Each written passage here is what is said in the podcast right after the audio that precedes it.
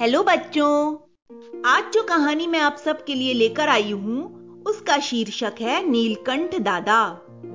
कुछ देर पहले वर्षा होकर रुकी थी। आकाश में इंद्रधनुष निकला।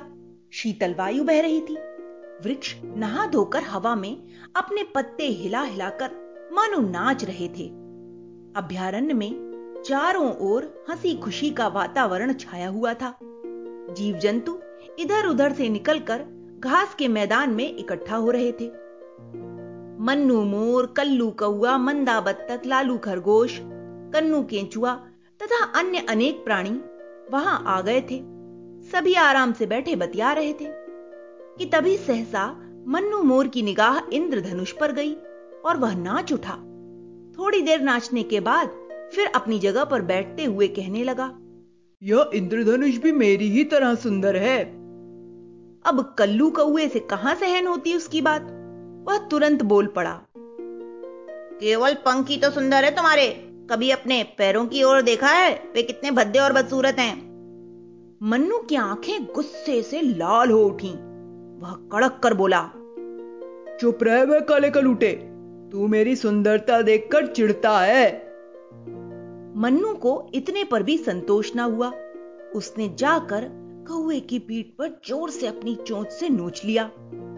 यह देखकर मंदा बत्तख को अच्छा न लगा। वह कल्लू के पक्ष में बोलने जा ही रही थी, पर कल्लू चार दिन पहले उससे लड़ चुका था। इसलिए वह सोच रहा था कि मंदा भी मोर की भांति अपनी सुंदरता पर गर्व करते हुए उसे जली कटी बातें सुनाएगी।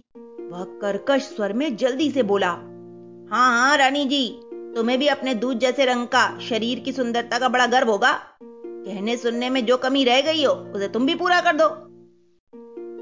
यह सुनकर मंदा को गुस्सा आ गया। वह बोली, तू जरा धीरज से सुनता तो सही कि मैं क्या बोलने जा रही हूँ?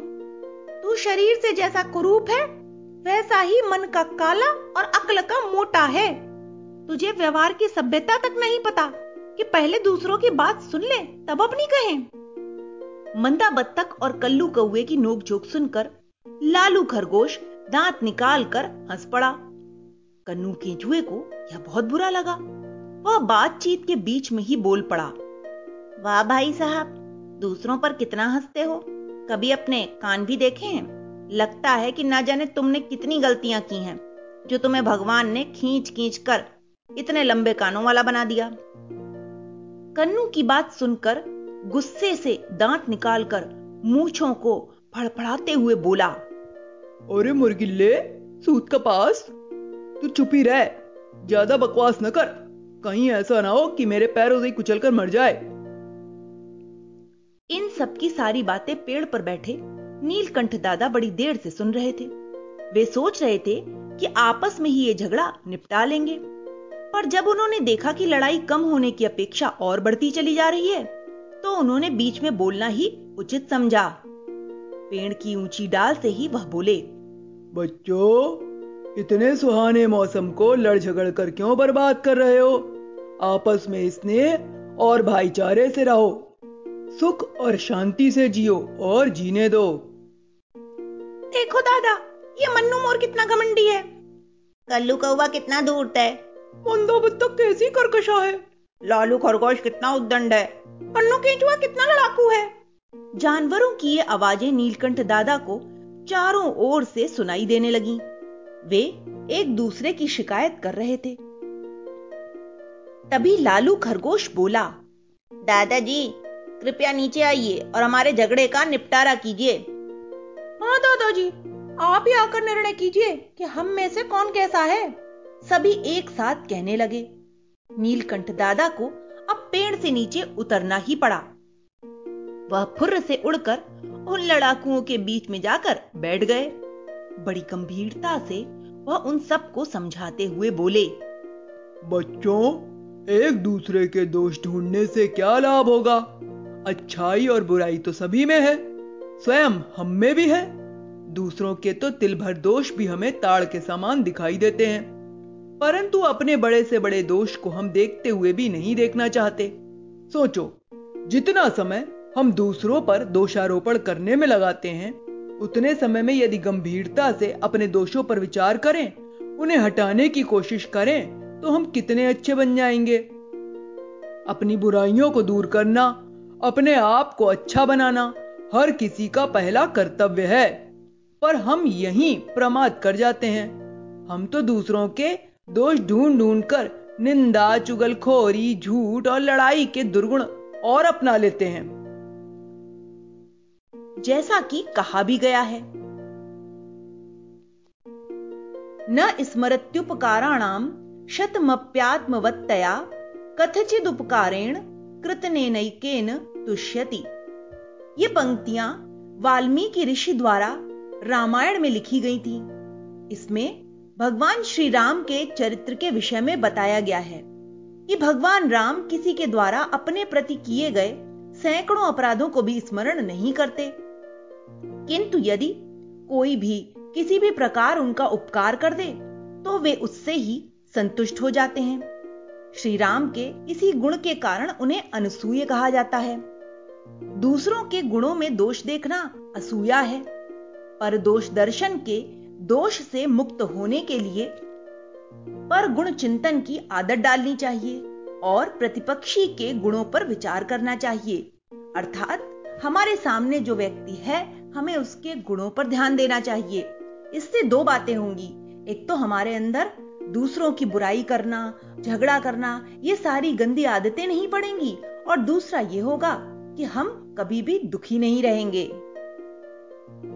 नीलकंठ दादा की बात बिल्कुल सही थी। उसे सुनकर मन्नू कल्लू मंदा लालू और कन्नू अभी सभी की गर्दन शर्म से झुक गई। दादा फिर बोले बुरे की बुराई करके हम किसी को सुधार नहीं सकते। दूसरे की बुरी आदत को हम स्नेह और सद्भावना और सद्व्यवहार से ही छुड़ा सकते हैं। दादाजी बिल्कुल सही कह रहे हैं आप। मन्नू मोर बोला शरीर तो भगवान की दी हुई देन है। हमारा कर्तव्य तो यही है कि हम अपने गुणों से सुंदर बनाने की कोशिश करें, अपने ही गुणों और कर्मों और स्वभावों का परिष्कार करें, कल्लू कौआ कहने लगा। कल्लू भाई, तुम कितने अच्छे हो। अपनी रोटी मिल बांट कर खाते हो। लगन और धैर्य तुम्हारा सबसे बड़ा गुण है। किसी काम में असफल होने पर भी निरंतर प्रयास करते रहते हो।